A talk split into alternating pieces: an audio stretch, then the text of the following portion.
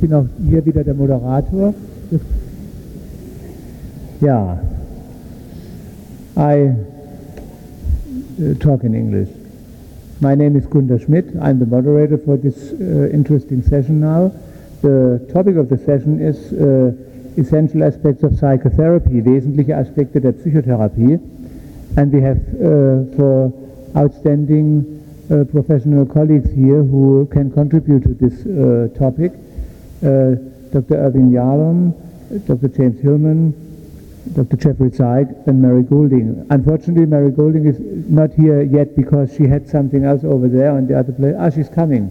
So then I would suggest that we just wait for some seconds that she's here, and then we can start. And hello. That's already great.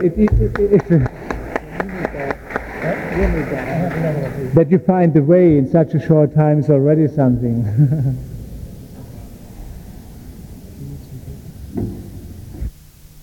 Aspect is to be on time.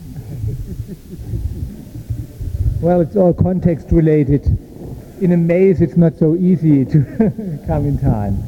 So at first I want to introduce very briefly our four representatives, because in this 1 hour we have, it's only and I think it's also not necessary to introduce them. Otherwise, if I would do now a long introduction, it would imply that it's still necessary, but everybody knows them anyway, so it's just that I shortly announce. Here we have Mary Goulding, and she's one of the outstanding representatives of transactional analysis, so I think that's enough. Just very on the right side, we will have Dr. Erwin Yalung. He's professor of psychiatry at the Stanford University, and I think that's also enough because everybody knows him. Then there's Dr. James Hillman, the outstanding representative of the Jungian approach, and here we have Dr. Jeffrey Zeig, the director of the Erickson Foundation and the representative for the Ericksonian concepts, and that's it. It's up to you. My suggestion was, and I think that's quite easy then, that everybody makes a 5-minute presentation in the beginning, and then we come into a dialogue. Please. Whoever wants to begin. I think if you are still... God rather than wait. Okay. Sure. I thought that I would begin, rather than to describe in a formal way what I think the essential aspects of therapy. I don't know how to do that in 5 minutes. I was thinking that I would try to recall a therapy hour in which I think things went very well from my perspective, and just to describe a brief...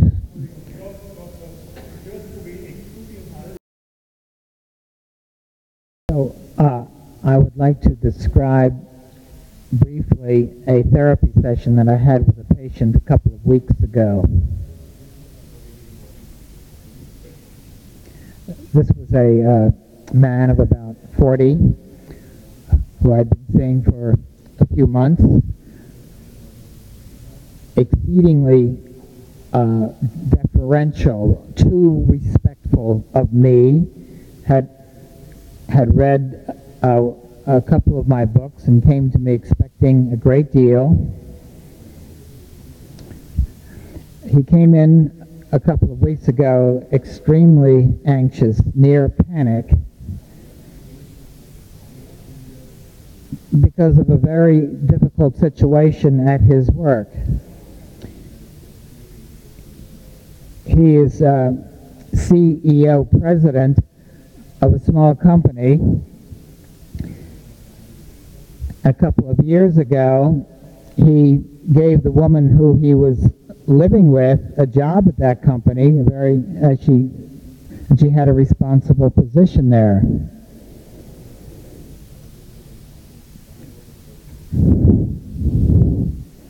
But she left him for another man, but still continues to work at the company. He's very frightened and threatened by her, and she's been making extraordinarily difficult for him. He can't get rid of her because she's not really doing anything wrong that will pass through a court system. But she's challenging him at every step. Very threatened and frightened by her, and came into the session complaining about this because he was due to have a confrontation with her the following day.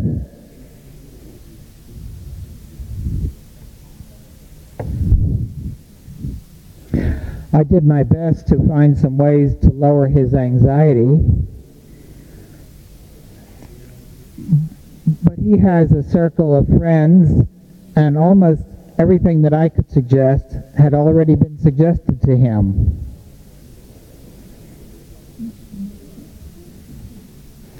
The hour clicked on. We were coming towards the end of the hour. It was clear to me that I was not offering him very much, and his anxiety was even greater than it was when he first came.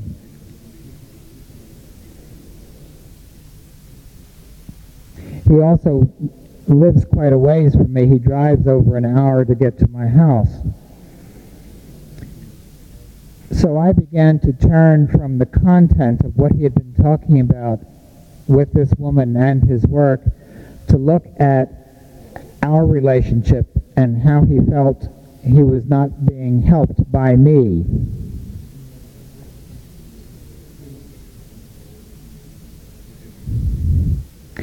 I helped him to look at his disappointment with me, his anger for spending all this money, his feeling that I had offered him very little, his feeling that his friends do as much for him as I do, his anger at coming here on this particular day and leaving my office even more upset than when he came.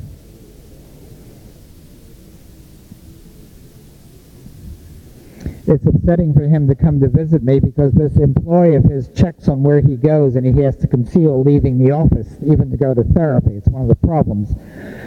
So we ended the hour with my help, saying all these things to me that he had never said before.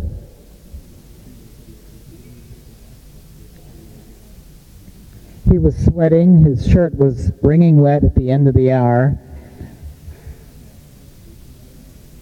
but I felt, and I told him so, that I was in much closer contact, in much closer union with him than I had ever been before. I felt that we had broken down something between the two of us. I always like to look at what's between me and the patient. I focus on that space in between. And now, after that day, I thought that the in-betweenness seemed to be much clearer. There was a real clearing there, and we were closer. So I ended the hour feeling this is the kind of therapy that I think is most useful for the patient. In essence, I'll take one more minute, what had happened was rather than talk about the content at his work, we found some analog, some representative portion of that existed between me and the patient.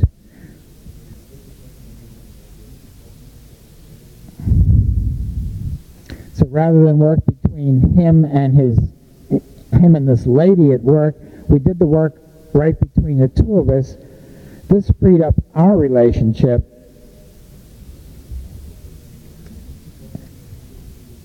And also, in the long run, would help free up his ability to speak openly and boldly to her in the same way that he had to me.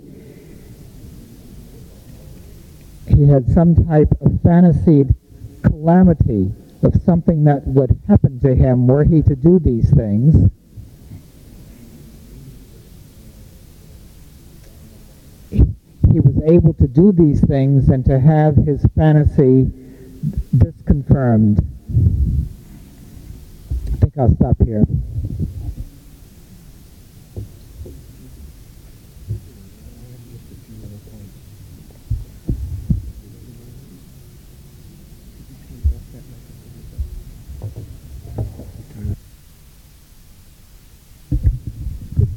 Well, I'd like to use this opportunity to tell my favorite Erickson story.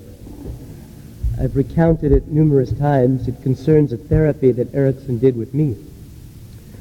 I had moved to Phoenix, and this was in about 1978. It was just 1 year after I got my PhD. And I was called by an attorney who said that he was referred to me by Dr. Erickson. And the attorney was interested in a legal opinion on hypnosis. The client of the attorney was charged with murder. A witness to the crime was hypnotized to refresh the witness's memory. The attorney was concerned that the hypnosis would contaminate the memory of the witness, and tried to get Erickson to give an opinion. Erickson said, "I'm too old, I'm too ill, talk to Zeig." I explained that I had never testified in court, but I was willing to give an opinion. And my credentials were submitted to the court, that I was trained by Milton Erickson, world's foremost authority on hypnosis. So I was accepted as the expert. Meanwhile, the prosecuting attorney called Erickson and said, "We have this very difficult case where the legitimacy of hypnosis as a forensic tool is being questioned. Please give an opinion." Erickson said, "I'm too old, I'm too ill, call Zeig." The prosecuting attorney said, "No, we don't want a student, we need an expert." So Erickson agreed to give a deposition. This is an opinion, legal opinion, outside of the courtroom that can be read into the court record. So his credentials were submitted. As the defense has acknowledged that Erickson is the foremost authority on hypnosis, we would like him to be our expert as the prosecutor. Yeah. Mm-hmm. So Erickson was accepted at the court. So now the sides were even. It was Zeig for the defense and Erickson for the prosecution. So I went over to talk with him about this. I said, "What's happening here?" He said, "Well, you have a few things to learn, don't you?" I said, "Most definitely." I said, "Dr. Erickson, I'm a little nervous about testifying in a courtroom.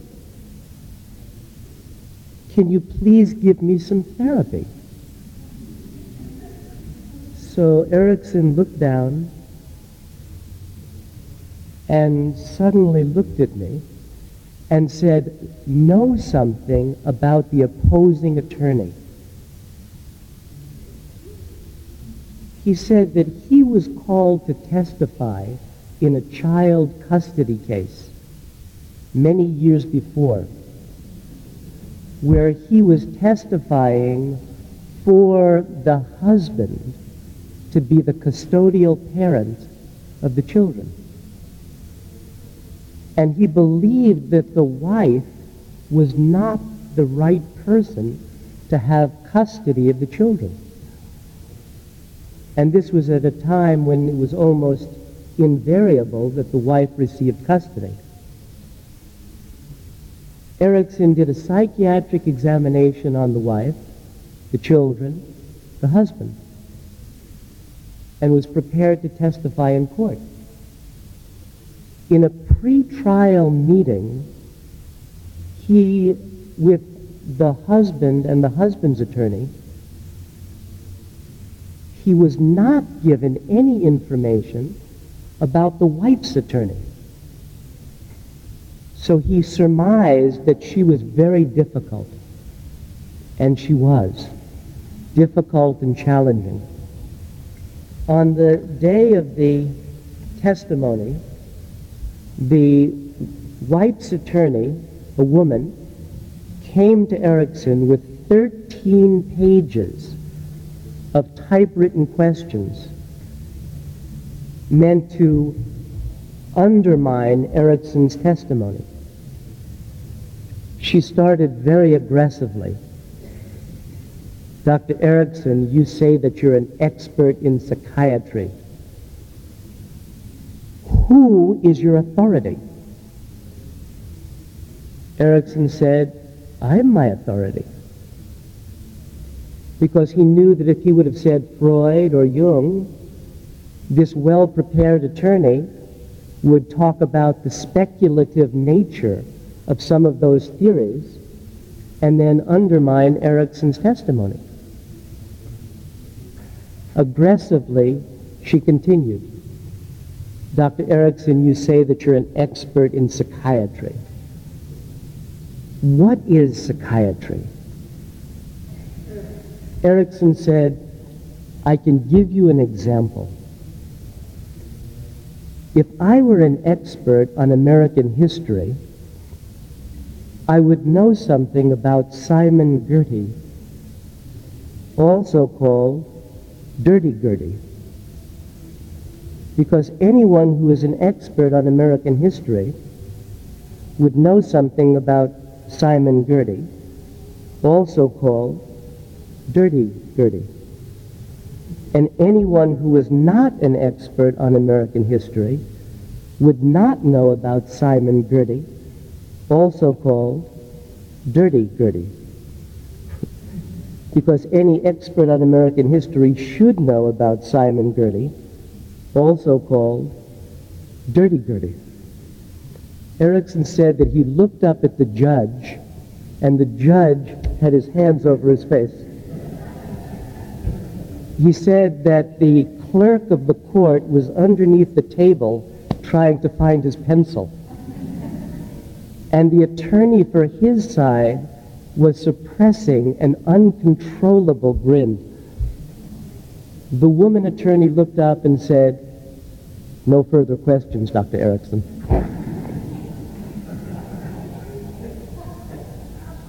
And the name of the attorney? Girty. Her first name was Girty. And Erickson said that from then on, his attorney, whenever he had an argument in court against Girty, he had to find a way to sneak in a reference to Dirty Girty. And there's truly a historical character by the name of Simon Girty.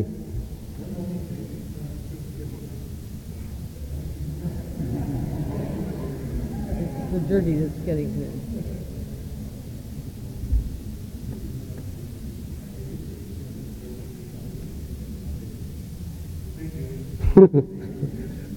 So then, I had to think, what was this therapy?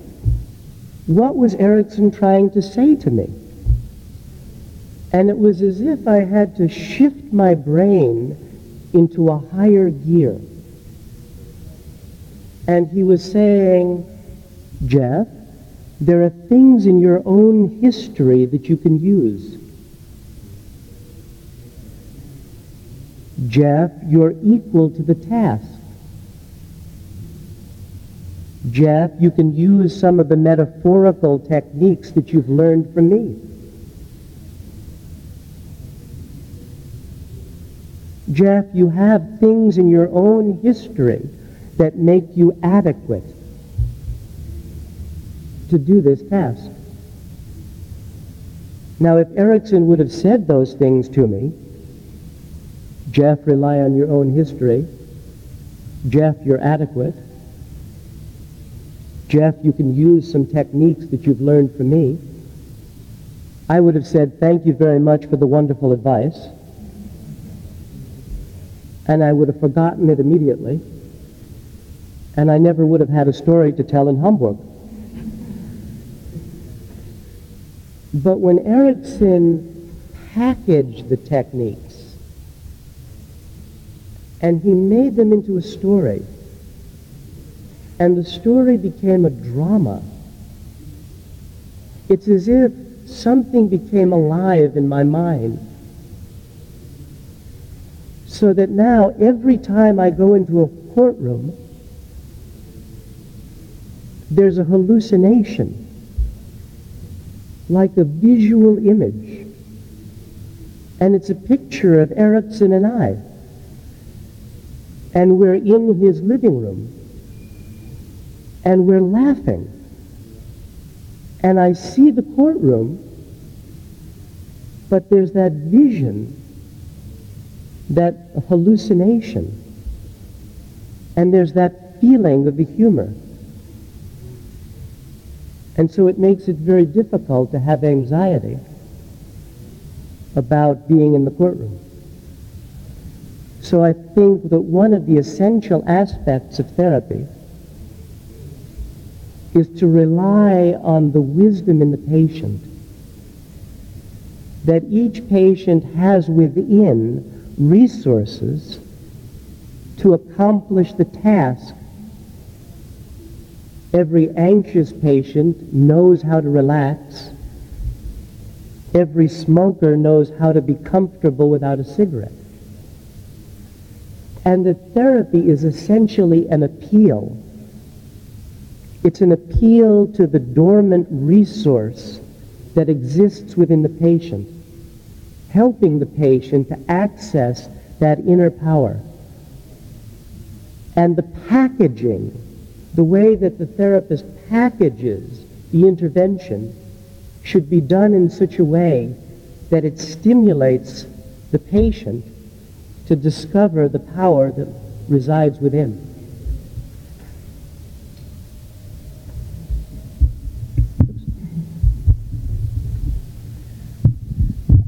I'm not very sure that it wasn't a good idea not to have found my way.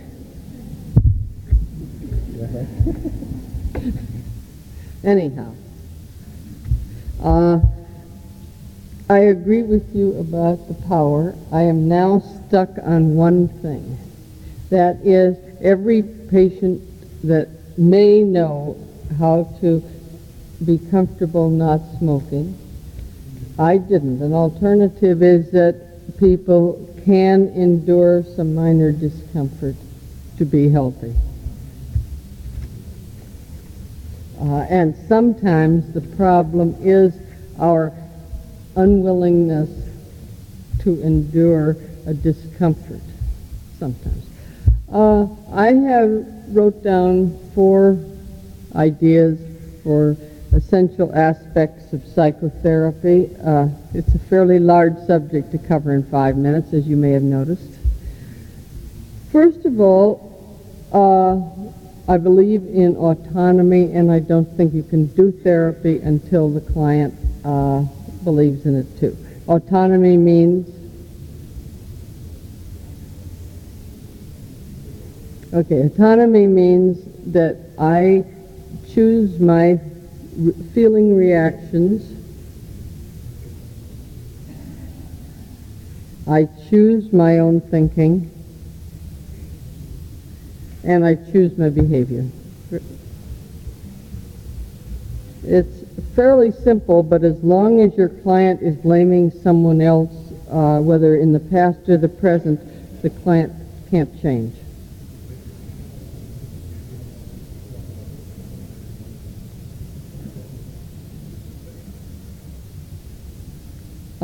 Also, the client must have the autonomy to disagree with the therapist.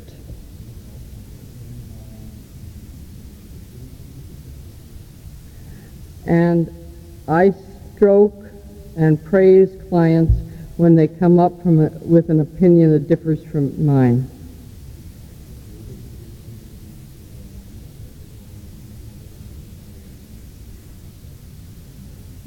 there is something very unhealthy about the power structure.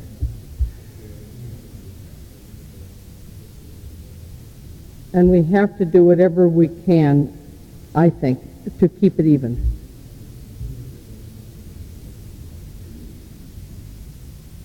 And one of the ways is to leave lots of openings for what do you think, what do you feel.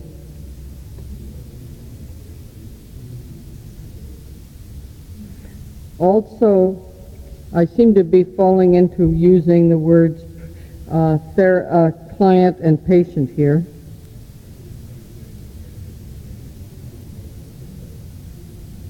I much prefer the word participant, which is what all of us were in groups that at our place. And of course, I was a leader. Okay, number one is autonomy. Number two, self-awareness.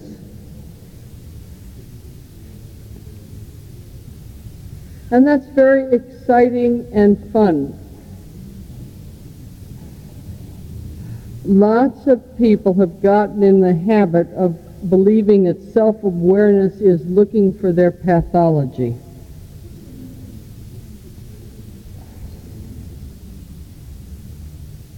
It's fun for them to discover their sources of strength.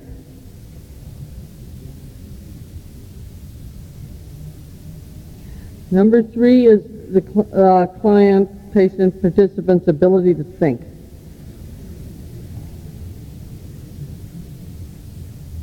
And of course our own. We're all hemmed in by beliefs.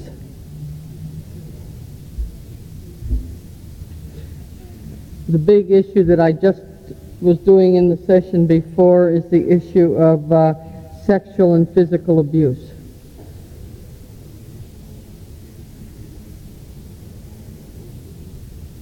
I want to point out how little we all think about creative solving of the problem of societal abuse.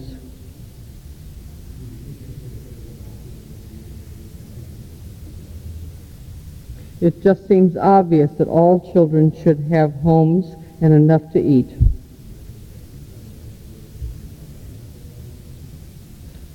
And medical care without sitting 8 hours in emergency rooms for a sore throat, where they may pick up worse diseases. And we don't think about that, right? We have lots of things we don't think about.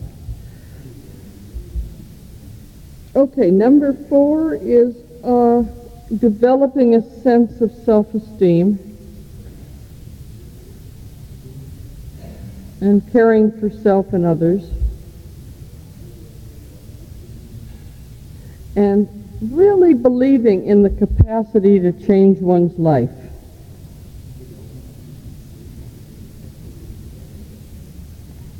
In the ways that each of us wants to change.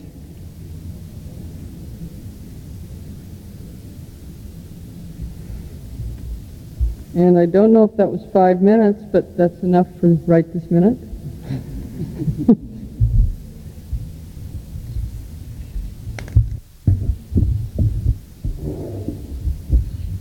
Well, I also wrote down 4 little points, which I believe are essential to psychotherapy.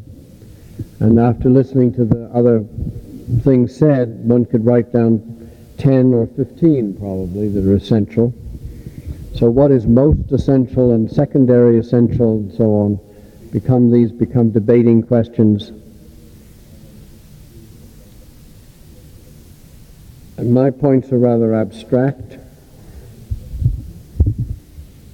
The first one, I think, would be that there is a container, that there be some psychic space developed where the work goes on,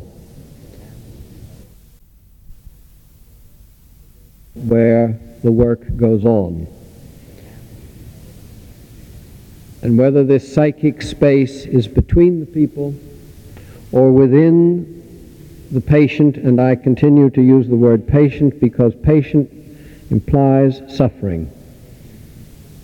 And I don't consider myself a non-patient. So there's an equality in that sense. And also that patient brings with it the word patience, geduld, which I think is also a terribly important part of the whole work. But that's when we get to discuss.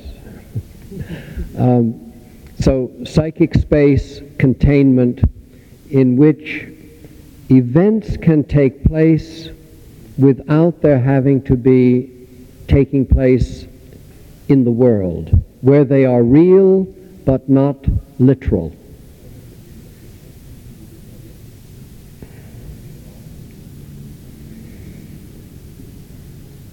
A second essential, it seems to me, is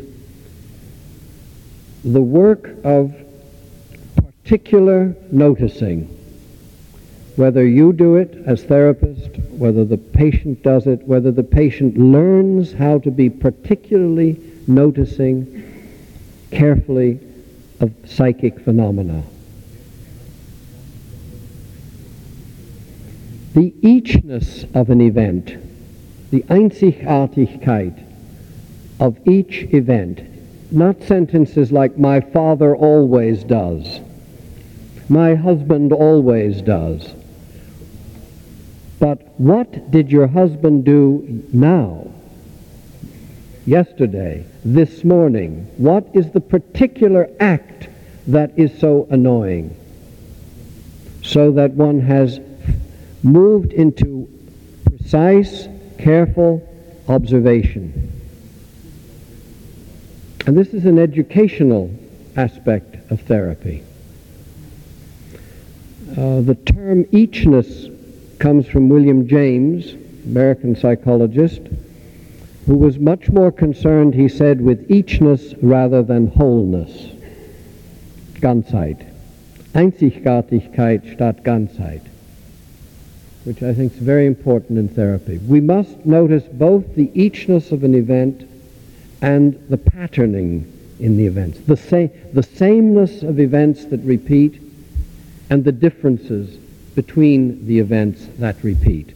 Otherwise, there's no way to see change. Change.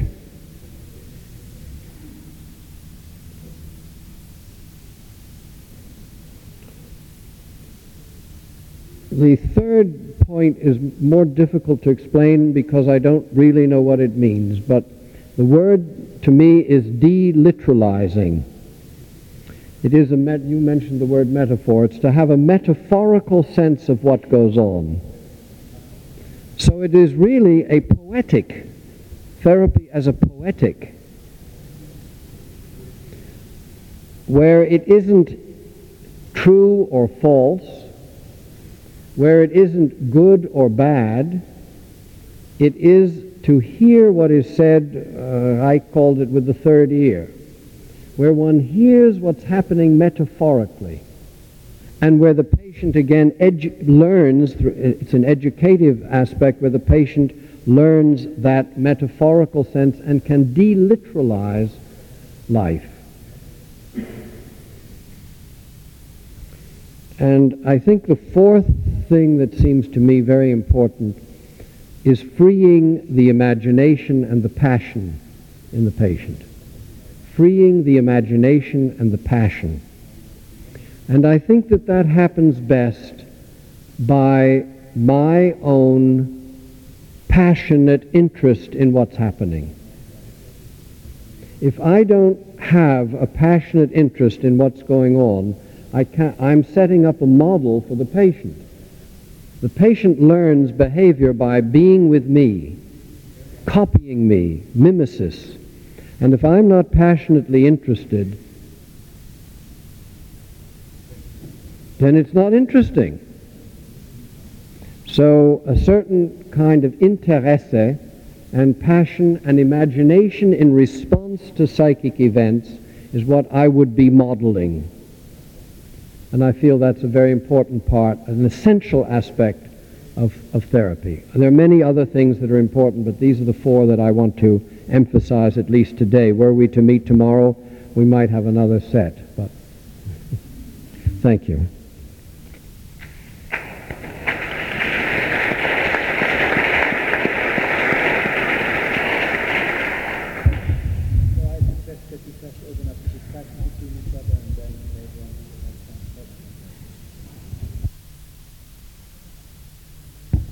Well, I'm very interested in so many of the points. The last point that was made by Dr. Hillman, I think this is particularly of interest to me, the idea of one's own passionate interest in what the patient is saying.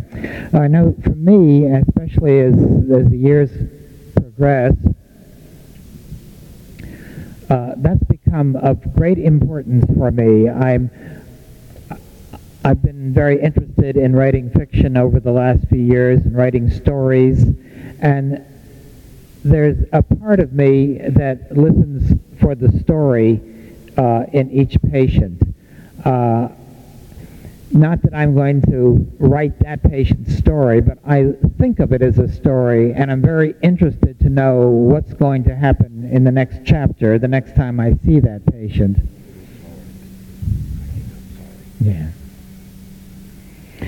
And I think the patient experiences that, looks at my interest, knows that I am too passionately interested in what's happening.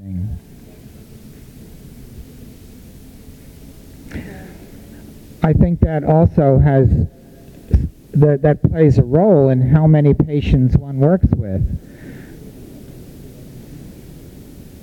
I have colleagues who see 50 hours a week, and I can't imagine maintaining that kind of passionate interest with that type of schedule.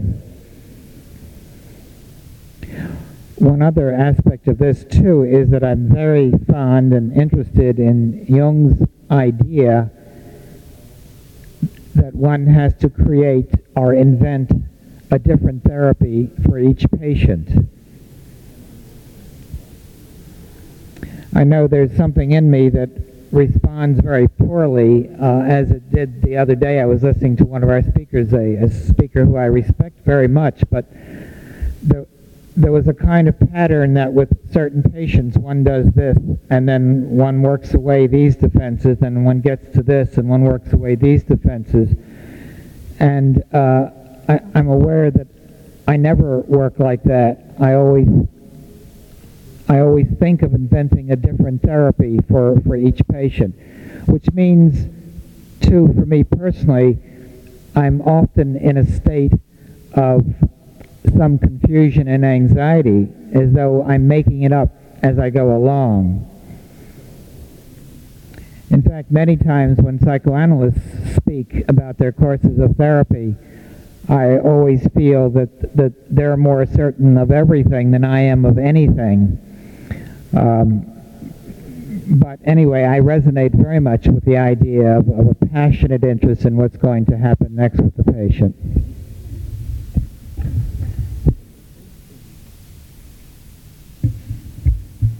Yes, I think you've tuned us into the right two words, the passion and imagination.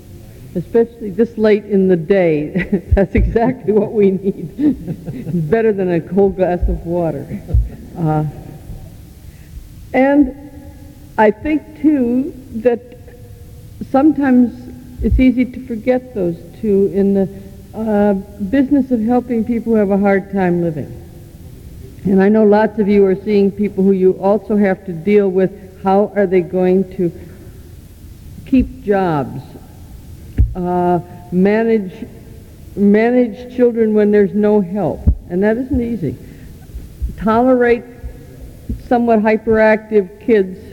I always knew the answers before I had kids, by the way. It's the most wonderful thing to be a therapist who's not experienced children and to know exactly how all children should be raised. And I think that those two words, the passion and the imagination, are what we need to feel even in the midst of the difficulties and the dreariness of life, because their difficulties and their dreariness are because every day feels like every other day and there's a no-win setup. And if the therapist is if the therapist is passionate and really cares about the client, that's the first step in the client saying, wow, I really am a special, unique human being, and I can be interested in my own story.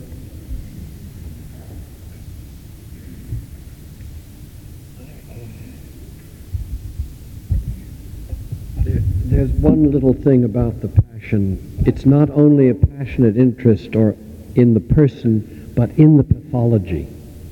I think one part of being a therapist is a kind of addiction to pathology, a real interest in the peculiarities of the psyche, the extraordinary ways it does things, the remarkable uniqueness of dream materials, of the way symptoms manifest, the way relationships are built, in all kinds of... The stories are so peculiar. And it isn't only to have a passionate empathy or sympathy with the patient, it is that strange field of the pathological psyche.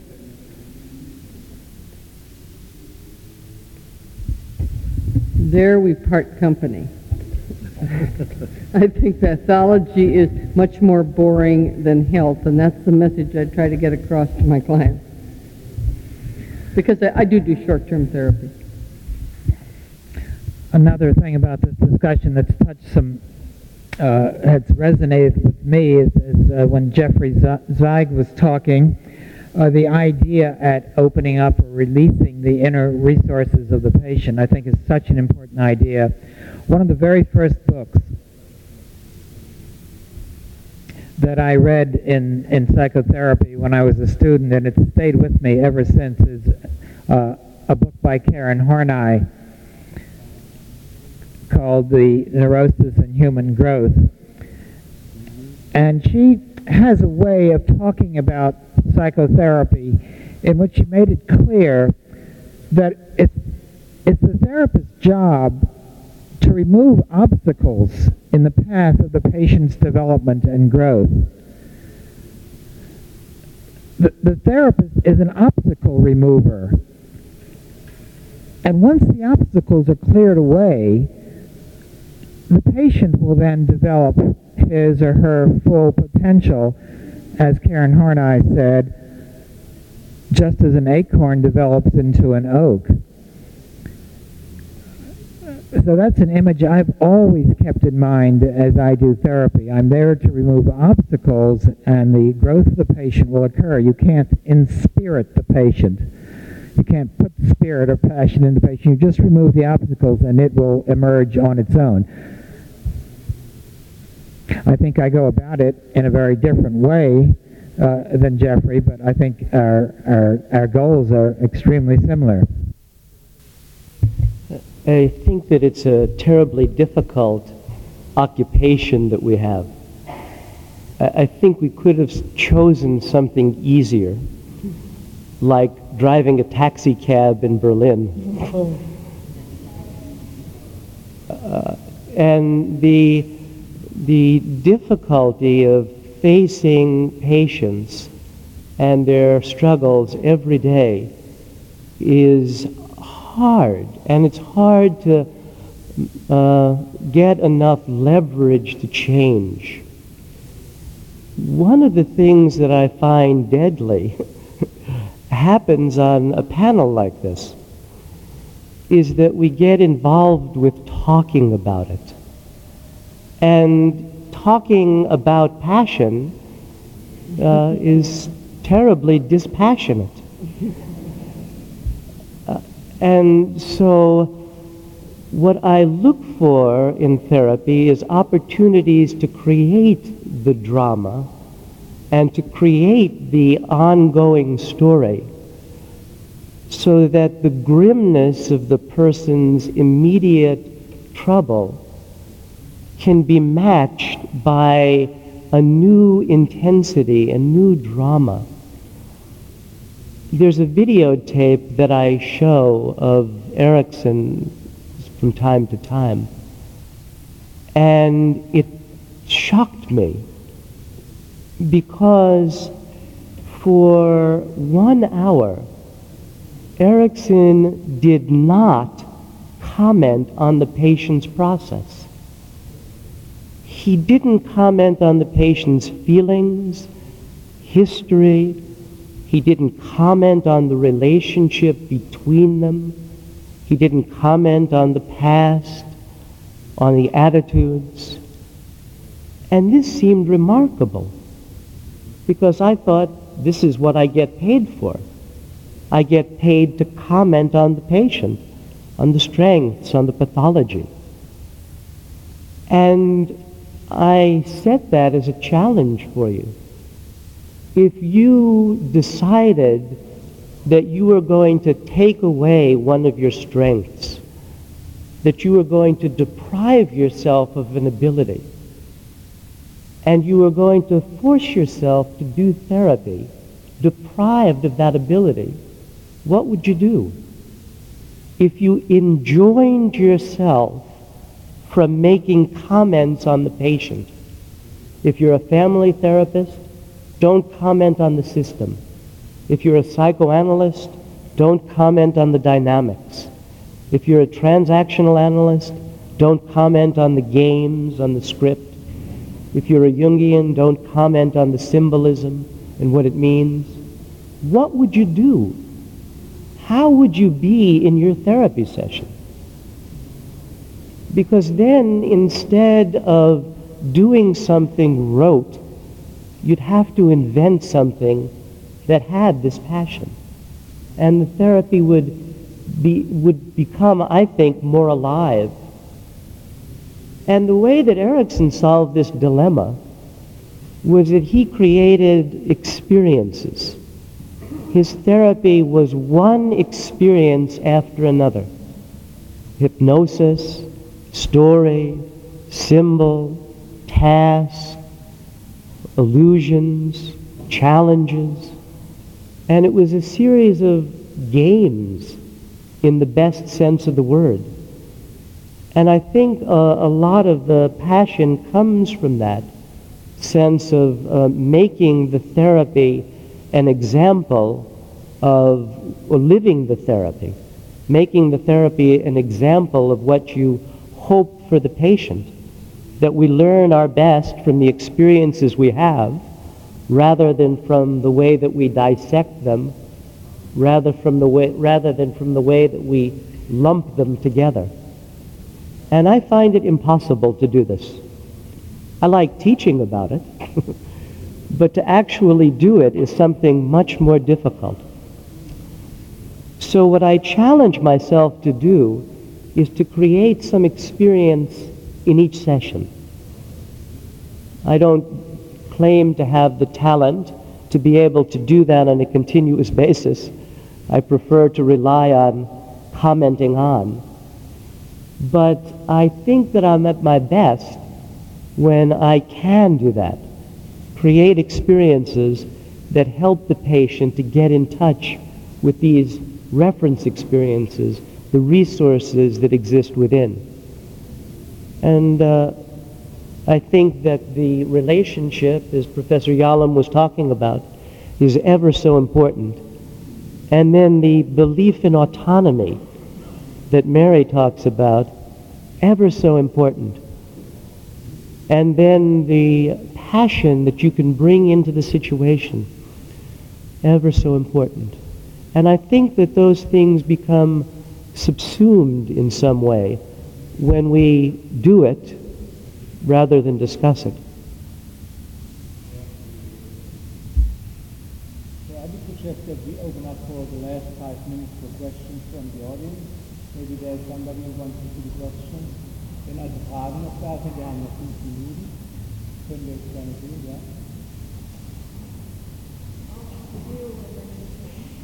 Ja, wir können das nicht besetzen. We'll repeat.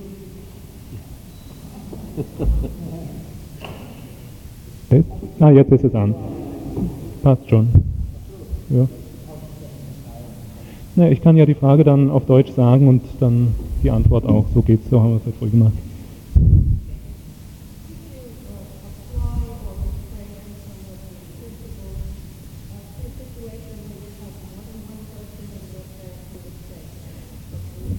Können Sie sagen, wie Sie das machen mit Gruppen, mit Familien und dann leidenschaftlich reagieren? Anyone need that repeated in English? Okay. We're to reply with passion. That's the part that stuck most. With how our we would use our principles when we saw more than one person at a time, right? Couple, family, group, with passion. I'm hoping there's a passionate person here. Hoffentlich gibt es jemand Leidenschaftlichen hier, der darauf antworten kann. I don't work a great deal differently with groups than I do with individual. I still try to make the hour come alive by only looking at what's transpiring in the moment of the group. So I lead my groups in a very ahistoric way, where we don't talk about the past, we don't tell stories about anything else. We focus to as great a degree as possible all of our attentions upon the passion, our intensity between the members of the group. Wir konzentrieren uns auf den Moment, auf das, was im Moment in der Gruppe los ist, nicht so sehr auf die Geschichte. Ich arbeite ahistorisch und da in dem Moment, da ist dann die Leidenschaft zu finden. I work only in group, and I find whatever is being done comes so much more alive, and you can. It's really hard that people stand up and act out when it's you and that person, and when it's a group, you can have somebody to interact with. They can act things out. They can fantasy things. I do like the lover, the spouse there, because it brings such closeness, watching someone you love open up to something new. Ich arbeite nur in Gruppen und Leute stehen auf und machen dann was, und das ist sehr leidenschaftlich, wenn man zum Beispiel sieht, wie der Partner dann eine neue Erfahrung macht, wenn der auch in der Gruppe ist. Since I brought the word passion into the discussion, I would like to annul it, at least for a moment. Nachdem ich das Wort Leidenschaft hereingebracht habe, möchte ich einen Moment. Because we should not have now a new regime of passion. Boredom belongs to therapy. Boredom belongs to therapy, and one has to ride the waves of boredom and recognize, as in Samuel Beckett's writing or in many other ways, the importance of the repetitive, unbelievable, boring, long-winded, tiresome moments which can be the ebb tide before the passion. Ich habe Leidenschaft reingebracht, aber wir sollten keine neue Methode draus machen. Es ist wichtig, auch die Langeweile zu ihrem Recht kommen zu lassen. Wir schwimmen oder wir lassen uns tragen von den Wellen der Langeweile, die auch die Ebbe sein kann, bevor eine neue Leidenschaft einsetzt. I think that the way that you conceptualize a problem is interesting. You can conceptualize a problem as existing in an individual, between individuals, among a group, between a group and another group. So the conceptualization of the problem is, there's a myriad of ways of conceptualizing the problem. Es gibt eine Milliarde Möglichkeiten, ein Konzept zu machen, aus dem die Probleme entstehen, also beim Einzelnen oder zwischen zwei Leuten oder in einer Gruppe oder zwischen Gruppen. And I do family and couples therapy about 1/3 of my practice. Ein Drittel meiner Arbeit ist Familien- und Paartherapie. And it's a matter of looking at the forces. It's almost like thinking in terms of molecules and atoms. Es ist eine Frage der Kräfte, wie Atome, Moleküle. And what are the strong forces and the weak forces? Was sind die starken und die schwachen Kräfte? So sometimes the family force is a weak force. Manchmal ist eine Familienkraft eine schwache Kraft. In a person's life. Bei einem Einzelnen. And then I might not intervene in the system. Und dann möchte ich nichts am System verändern. I might just intervene with the individual. Nur beim Einzelnen. And at other times the family system is where the intervention needs to happen. Zur anderen Zeit muss die Intervention im Familiensystem stattfinden. So I don't want to confine myself. Da möchte ich mich nicht beschränken. But my intervention pattern would be the same. Mein Interventionsmuster wäre das gleiche. The principles that I would have in mind die Prinzipien, an die ich denke, would be to develop the responsiveness of the system. Wäre die Empfänglichkeit des Systems zu fördern.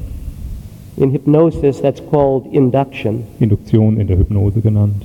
To recognize the resource in the individual or the family. Die Ressourcen im Einzelnen oder in der Familie erkennen. And to create a drama. Und man schafft ein Drama. That will disturb the forces enough. Dass die Kräfte genügend durcheinander mischt. That the strengths will emerge. Dass die Stärken herauskommen.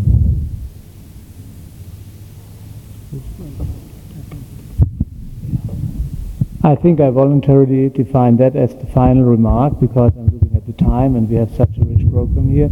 I thank our contributors in this panel and I would invite you to take that as an initial step to let go on inner discussion in you, like an inner panel, in the right balance between passion and boredom, that the whole contributions here can be like new initial impulses for you. Thank you very much. Eine schöne Schlussbemerkung.